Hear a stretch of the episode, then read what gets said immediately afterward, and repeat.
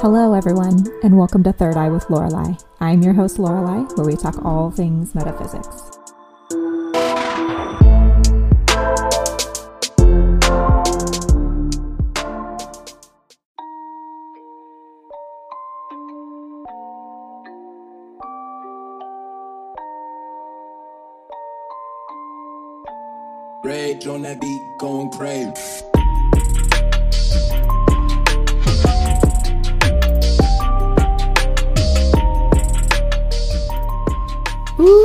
Intro. Oh yeah. That was Sometimes I find like the best song to open up the episode with and I'm like just I dig it. anyway, welcome back to the show, you guys. Thanks for coming back and seeing me for another week let's talk about some really cool stuff. I'm really excited about this. I'm excited about every single episode. I feel like I say that every time. I guess we can just establish that I'm really excited to talk about these things. anyway, let's talk about some cool stuff that I've been digging up. So, the first two things that we're going to go over, obviously, are the crystals of the week. Now, I picked iolite and peridot. Iolite, for some reason, is not in my Crystals for Beginners book. So I actually had to look this one up. And I found I love this website. So if you ever have any crystal questions and you don't have a book, this is a really great resource. And this is energymuse.com. They have so many things on here. They've got crystals and jewelry and energy tools and intentions, all sorts of amazing things. So I looked up on Energy Muse Iolite, and this is what they say about Iolite. Iolite helps to eliminate debt Instead of living in shame or regret, work with iolite to climb your way out. The stone unites the mind, body, and spirit, emboldening you to reevaluate your financial life and become more financially responsible.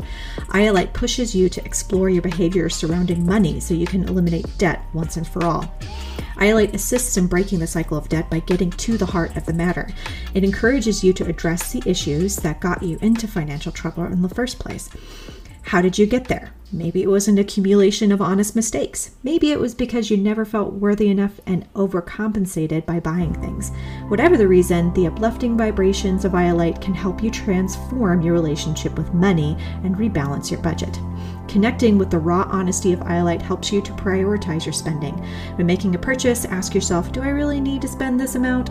Iolite helps you to rethink your purchases before you go through with them. Are you eating out when you could be saving money by buying food to cook at home? Do you have to buy a new dress for that wedding? Or could you wear one that you already own? I guess maybe I don't like that question because it just sort of insinuates that it's just women that are having these these financial issues. Whatever, this is what they wrote down. And of course, I only read the first two paragraphs in a sentence. but anyway. So, Iolite lends you the courage to say no to impulsive and unnecessary purchases so you can stop debt from piling up. Okay, so that's what Energy Muse has to say about Iolite. So, the Crystal Bible by Judy Hall actually does have Iolite in there. And this is what it says in there. So, iolite comes in colors of gray, violet, blue, and yellow. And actually, pictures of iolite, it is super beautiful. It almost resembles, at least to me, it's sort of like labradorite, but mostly blue, turquoisey, green, purple. It's it's super pretty. Its appearance is usually small, translucent color changes with the angle of view. Uh, you can obtain it from specialty shops from sources in the United States. So, if you're in the US, you could probably obtain it relatively easily. If you're not, it might be a little bit more pricey if you're not in the United States. Iolite is a vision stone.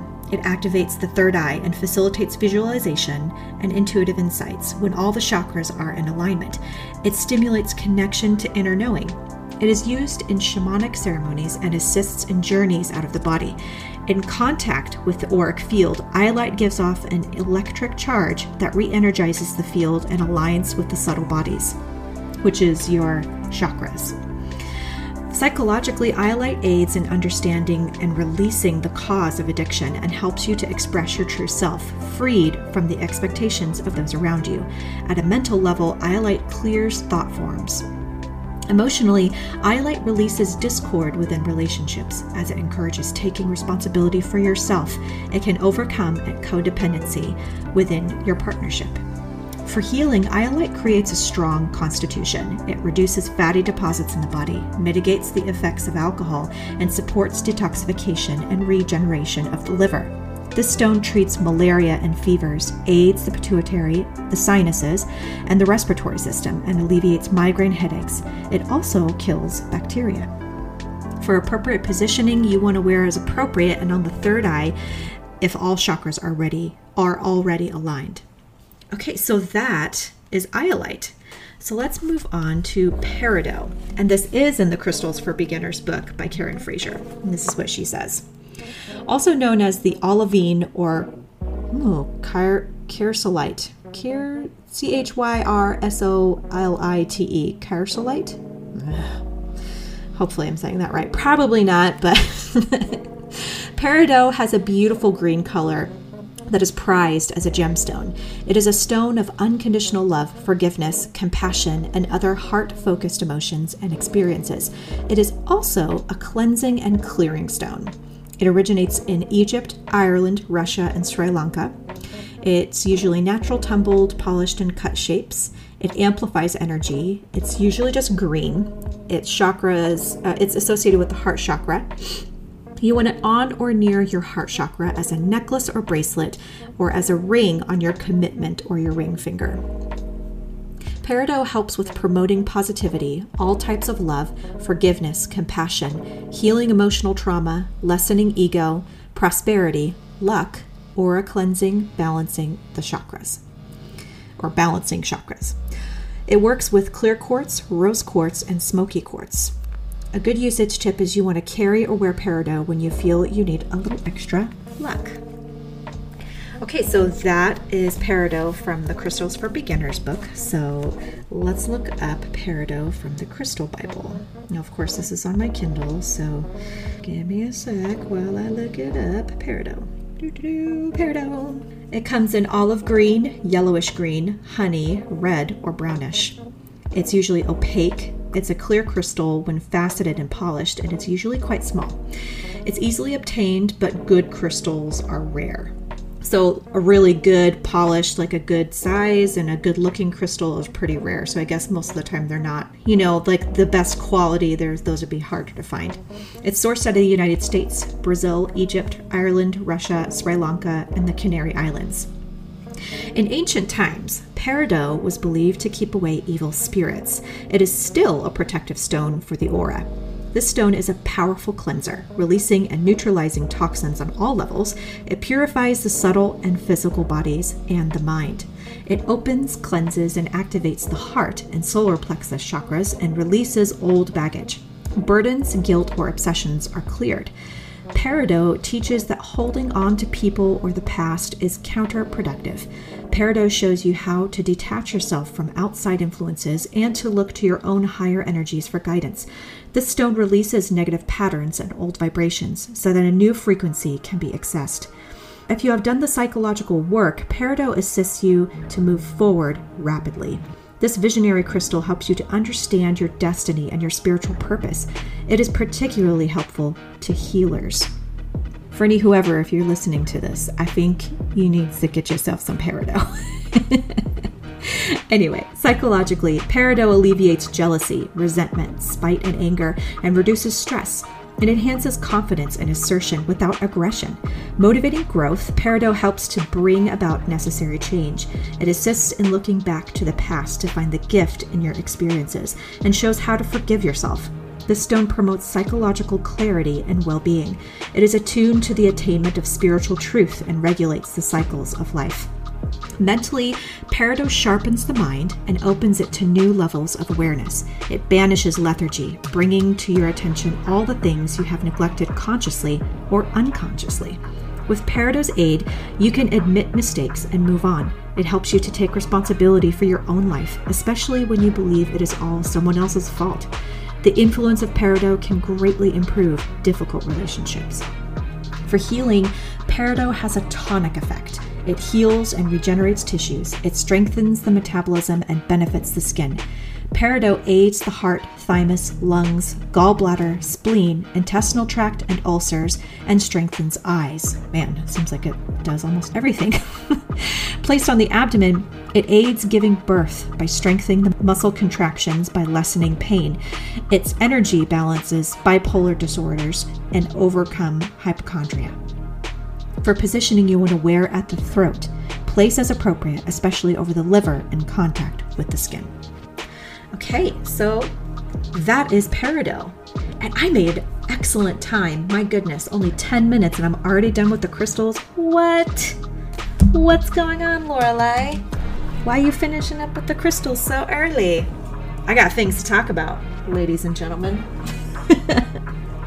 anyway, so let's talk about the quote of the week. I have two, obviously, because you know I like I like working in twos. Why not? The first one is acknowledging the good that you already have in your life is the foundation of all abundance. And that was by Eckhart Tolle. The second is the wound is the place where the light enters you. And that is by Rumi. Okay, moving along to the topic of the week. I was really excited about this because I'm a huge fantasy fan. I love J.R.R. Tolkien. I love Harry Potter. Obviously, if you've been listening to my podcast, you know I love Harry Potter. Um, so I chose the Devic Kingdom. Now, I've glossed over the Devic Kingdom in the past, in one of the past episodes, and I, I, defined it back then, but I'll define it again just because, you know, it's been a while since we talked about it, and I think maybe a refresher would be good. So let's talk about that. Let me see, gotta look it up in my glossary here.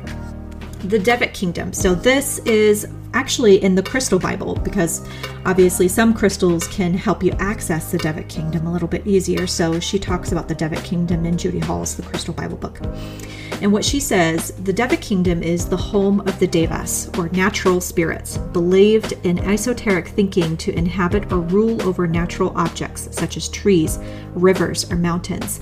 Though Devas are generally invisible, people with clairvoyance can sometimes see or communicate with them or gain intuitive access to the Devic Kingdom, the energetic level at which these spirits exist. Interesting, right? Like, an entire kingdom is existing within our own existence. So I thought, hey, let's let's check that out. Let's talk about that a little bit more, right? So the one thing that I wanted to talk about because some of you may know that I am married to somebody who is a physicist and so one of the things that he talked about that's always piqued my interest and how this relates, I will I promise I'll bring it right back around and ties in, I swear it. Because when I talk about the, you know the Devic kingdom and how it is a existence within ours but on a different plane of existence if you will. It's almost like let me let me explain. so one thing that is spoken of that's sort of big in the scientific community is string theory. And whenever he talked about this, it sort of piqued my interest because it gives way to the possibility of different planes of existence due to these strings and how it separates our own through space time and that sort of thing. It is vastly complicated. And I tried to look up a way to discuss this in very layman's terms because as all of you i'm sure if you have any of you have ever looked into any sort of scientific data and you read some of the papers oh, it gets oh it gets so complicated. And it's just kind of like oh my god i got to go back and look at some of what did they what in the world are they talking about with all these things? So i did my best and i looked up a little bit of string theory and I found an excerpt from this very, very long, very detailed, and very easily to read, believe it or not, paper. And it's basically it's called String Theory for Kids because you know what? I'm not gonna lie and I'm not ashamed. I needed the kids example of things because I don't really know if I could follow the main things with science. Because it's it is it's really real, I'll tell you. So they go over everything. And we went down, I went all the way down to this article, down to string theory and the knots in the rope. of string theory. And I guess the main thing is is that you know, string theory kind of connects two different theories in science that are separate from one another. They disagree with one another. And string theory is supposed to be like this bridge that connects everything. It's it's the theory of everything, if you will. And I know that Stephen Hawkins was really into this, right?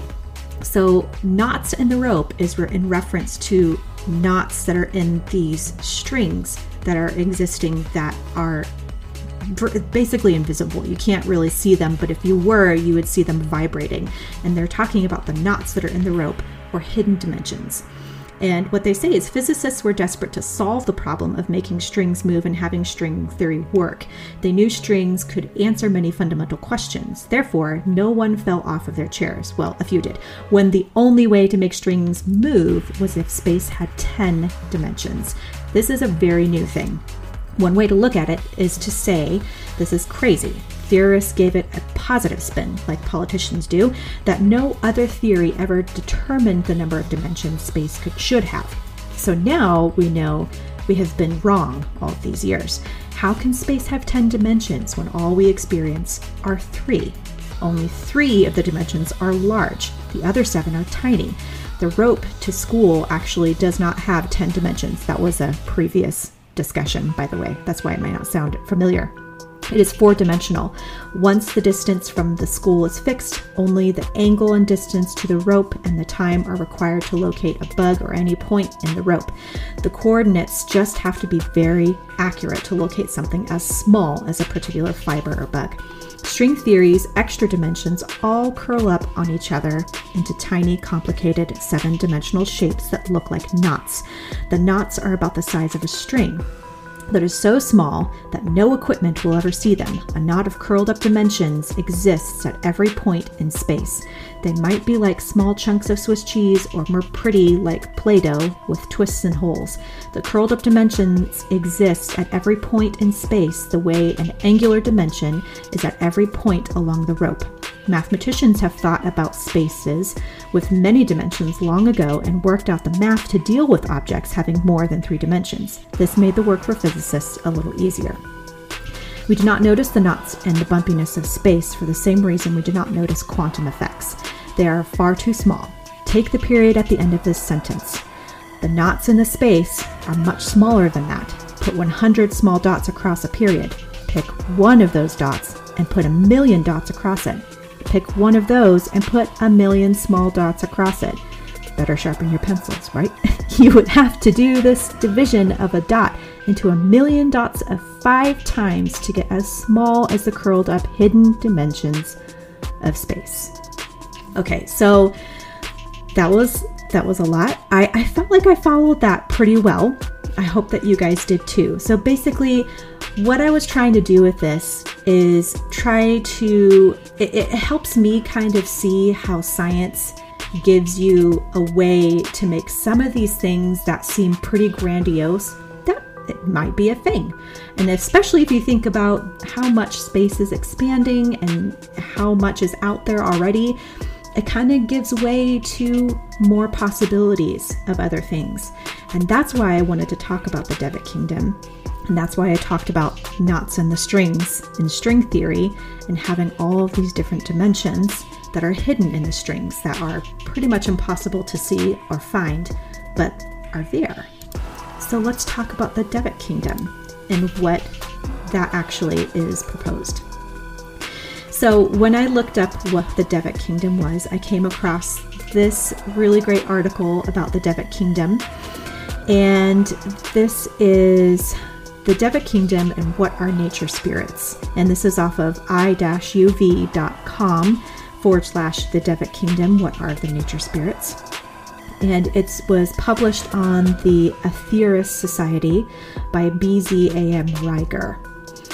And this is what they say. In the following extract about the Devic Kingdom taken from the Nine Freedoms, Dr. George King explains what nature spirits, also known as the Devas, really are, and highlights how important it is to radiate the right kind of energy rather than energy discolored by wrong thought to these beings. This is not just a moral teaching, but a very practical and important one, an understanding of which is key to improving physical conditions on Earth, including the weather, The Devas are intelligences who inhabit physical bodies of a different type of matter than the gross material bodies of man. They live on the mento physical realms of existence, which consists of the same type of etheric matter which constitutes their bodies. Now, that's kind of heavy. So, the way that I read that and the way that I envisioned that, if you're one of those people that need to have more of a visual example, is what they're what they're saying to me is that the devas don't have like how we have flesh and bones and blood to make up who we are but theirs is of light matter or of sound matter of different types of material that make up their bodies. Does that make sense? Kind of, sort of? It says mento physical realms of existence would consist of the same type of etheric matter. So, whatever etheric matter looks like, that's what the devas are made of. okay, I hope that you guys are still following along with me.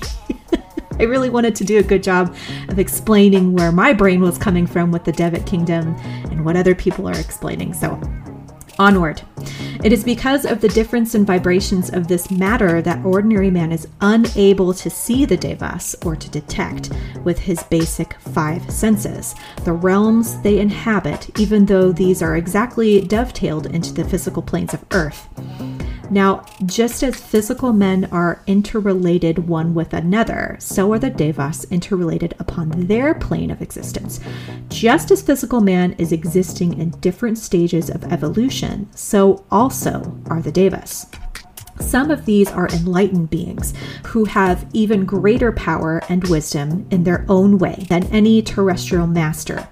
Some are more primitive and are commonly referred to as gnomes, elves, and fairies, which have been seen by clairvoyants and often by small children.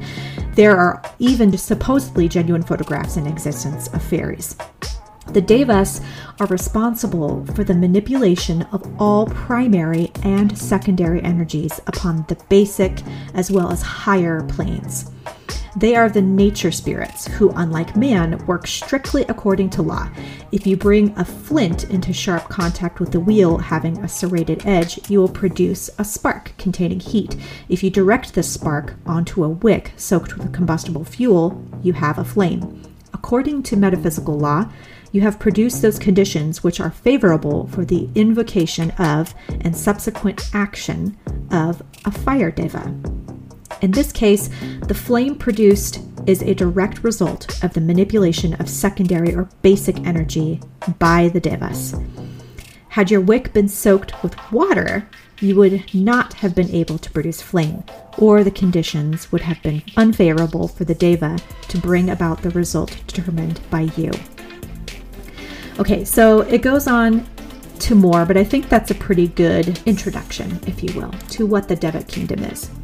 So I picked another article too because I wanted to have more than just one. And that one seemed like it was pretty good, but I didn't want to get too heavy either. And I already felt like I went in kind of heavy with the string theory, so so let's continue to line it up a bit. So this article is by Janine Rose Keel. This article is called Devic Kingdom How Can Connect with Crystals. So this is what she's saying. Everything in nature is the result of the Devic kingdom, as they are the builders of form and work under strict karmic law to bring about certain conditions using nature's finer forces. During ancient times, we had a close relationship with the Devic kingdom and cooperated with them to create harmonious conditions upon the earth, as well as utilizing them for healing, communication, and other purposes. However, this connection was lost after the fall of Atlantis and man became ignorant of these beings. These beings exist in the aethers, within which the particles of matter exist. There is hierarchical structure within the Devic kingdom. The lesser Devic kingdom, which consists of gnomes, fairies, elves, and un- undines? Huh. I don't remember seeing that one. Undines work under the direction of the Devic gods. The word Deva means shining one. The thought patterns of mankind have a prominent effect upon the aethers, and since becoming ignorant of the existence of these beings, man has brought great calamity upon himself due to his wrong thought and the energy from these thoughts the devas must use. It is time to awaken to the realization we must be aware of what we are thinking and remember whatever energy we send out will be used by these beings who work tirelessly for us. Now the new age is upon us. It is time once again to reestablish our connection with these beings to bring about the harmony that once existed upon our world. One of the ways we can start to do this is through the use of crystals. Okay, so one of the crystals that she talks about using is the crystal fluorite. And this crystal is a blend, as she says. This is the crystal that's blend of soft green with a distinctive arrow of purple and white fluorite. This crystal is aligned with the heart and crown chakras and the air element. It is enhanced by the musical notes F and B. Ooh, that's interesting.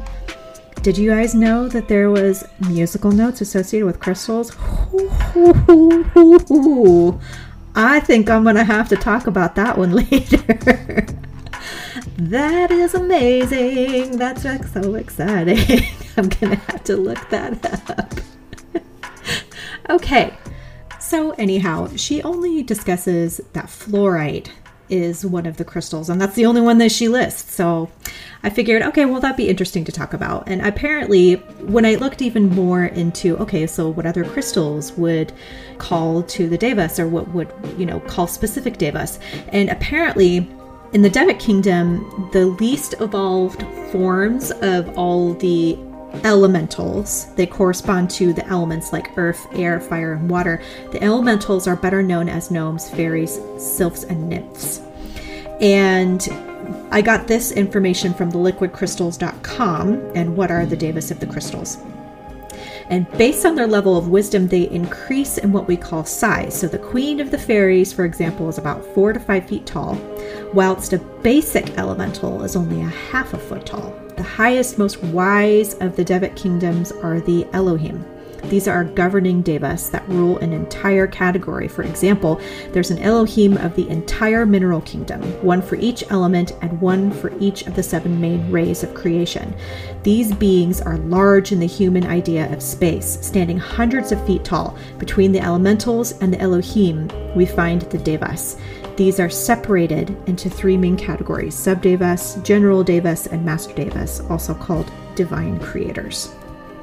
So, in reading all of this, it seems like, and I've read in some articles that spirit guides and especially angels and devic beings are interchangeable which seems kind of crazy, right? Because you would think that, oh, no, no, angels are their own separate thing, spirit guides are their own separate thing, and the devas are their own separate thing, which is possible, right? Anything is possible, especially when we're talking about metaphysics, right? I mean, it seems like everything is whatever. I mean, it seems like anything could be a thing. But in reading about this, it almost is like, well, all of these things are interchangeable and can be the exact same thing. So, you know, you could have these higher beings that are, you know, fairies that are maybe they're a master deva and they are an angel. They're more of a divine creator, if you will. But I could be completely wrong, but I'm just grabbing from all these different sources, and it seems like everything's pointing to okay, the Devic kingdom is where your fairies and your gnomes and your nymphs are and they are associated with all the different types of elements. And then they have a hierarchy, just like we do in our physical plane. You know, their hierarchy, you know, you have your higher beings and then your lesser beings.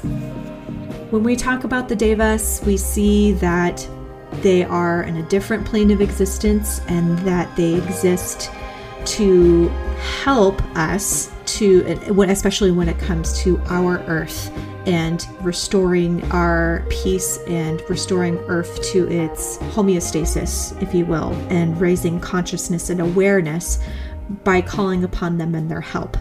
Now one thing that i found to be really interesting and i actually got this idea from my sister and she would create these sigils to put on fairy houses. And you could use some of these Devic beings to help you with your growth in your garden.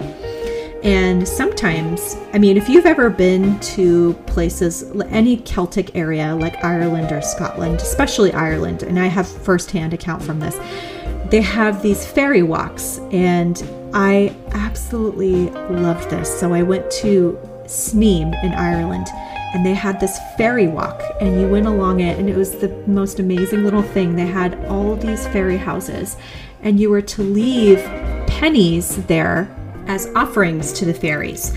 Otherwise, they would get mad at you. And so I actually went through and I didn't know that. And so I actually went through the first time and no pennies, and then realized at the end that I was supposed to leave pennies. So I went through again and left two pennies on each fairy house porch, thinking, oh, that's the last thing I want to do is go back home and realize I had really angry fairies following me around. At any rate, so that's pretty much it with the Devic Kingdom. I mean, there isn't a whole. When I looked up everything, that was like sort of the easiest way of explaining the Devic Kingdom is that it is a kingdom that has gnomes and fairies and nymphs and what was that other one that was a weird name? I was like, what in the heck? Where are you? Weird name that I was weirded out by and did not really understand what that meant. Hold on, I'm going to find you. Gnomes, fairies, elves, undines. I totally thought at first that it said undies. Gnomes, fairies, elves, and undines. Undi- undies, but it's un- undines, undines. Which, you know what, for the sake of understanding what any of this means, let's look up what that is really quick. Undines. Okay, category of elemental being associated with water.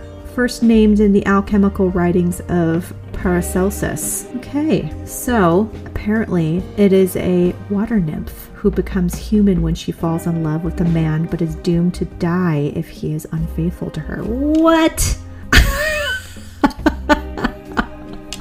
the Encyclopedia Britannica.com says Undine or Undine is also spelled Ondine with an O. It's spelled U N D I N E, but it's also spelled O N D I N E. Mythological figure of European tradition, a water nymph who becomes human when she falls in love with a man, but is doomed to die if he is unfaithful to her. Derived from the Greek figures known as Nereids, attendants of the sea god Poseidon, Ondine was first mentioned in the writings of the Swiss author Paracelsus, who put forth his theory that there are spirits called undines who inhabit the element of water. Well, that's freaking interesting. hey, this is what we're here to do. We're here to learn about all the things, and we just learned that there are more than just, you know, fairies and, and gnomes, and apparently undines are water nymphs. So that's freaking cool. Anyway, okay, so since we defined undines, un- undines sounds like undies, undines. Okay, let's talk about some of the other creatures. And the first thing I want to discuss is fairies. So I looked up fairies off of historic-uk.com forward slash culture UK forward slash the origins of fairies. And I thought this was a pretty cool article because it goes over all the different types of fairies. And this is written by Ellen Castelow. And she says most of us think of fairies as tiny creatures flitting about on gossamer wings, waving a magic wand, but history and folklore tell a very different tale. When belief in fairies was common, most people didn't like to mention them by name and so refer to them by other names the little people or the hidden people. Many explanations have been given for a belief in fairies. Some say that they are like ghosts, spirits of the dead, or were fallen angels, neither bad enough for hell nor good enough for heaven. There are hundreds of different kinds of fairies. Some are minute creatures, others grotesque, some can fly, and all can appear and disappear at will. The oldest fairies on record in England were first described by the historian Gervase of Tilbury in the 13th century. Brownies and other hobgoblins are guardian fairies. They are useful ones and do housework and odd jobs around the house. In Aberdeenshire, Scotland, they are hideous to look at. They have no separate toes or fingers, and in the Scottish lowlands, they have a hole instead of a nose. Ooh. Banshees are less common and more sinister. They usually only appear to foretell a tragedy. In Highland tradition, the washer by the ford, a web footed, one nostriled, buck toothed hag, is only seen washing blood stained clothes when men are about to meet a violent death. Goblins and bugaboos are always malignant. Avoid them if possible. Most of the nature fairies are perhaps descendants of pre Christian gods and goddesses, or are the spirits of trees and streams. Black Annis, a blue faced hag, haunts the Dane Hills in Leicestershire. Oof, I'm sorry, those of you from the UK that knows how to pronounce that. Leicestershire. Perhaps I'm. Leicestershire? And gentle Annie, who governs storms in the Scottish lowlands, are perhaps descendants from the Celtic goddess Danu, mother of Ireland's cave fairies. Mermaids and mermen, river spirits, and spirits of pools are the most common nature fairies. Marsh gas makes the flickering flames that hover over marshy ground and gives rise to the belief in jack o' lantern. Jack o' lantern, or will o' the wisp, is a highly dangerous fairy that haunts marshy grounds, luring unwary travelers to their deaths in the bogs. Belief in fairies has not completely died out. As recently as 1962, a Somerset farmer's wife told how she had lost her way on the Berkshire Downs and was put on the right track by a small man in green who appeared suddenly at her elbow and then disappeared. So that's really interesting. So, those are all the different types of fairies. Some good, some bad, some sound really gross. And then there are gnomes. So I got this off of another Encyclopedia Britannica website, britannica.com forward slash art forward slash gnome. And what they say about gnomes. Ooh, all of a sudden I'm going right to unicorns. Um, we're not talking about unicorns, we're talking about gnomes. Okay, gnomes. Gnome in European folklore, dwarvish subterranean goblin or earth spirit who guards mines of precious treasures hidden in the earth. He's represented in medieval mythologies as a small, physically deformed, usually hunchbacked creature resembling a dry, gnarled old man. Ghob, the king of the gnome race, ruled with a magic sword and is said to have influenced the melancholic temperament of man. The term was popularized through works of the 16th century Swiss alchemist Paracelsus, Para, Paracelsus, in which gnomes are described as capable of moving through solid earth as fish move through water.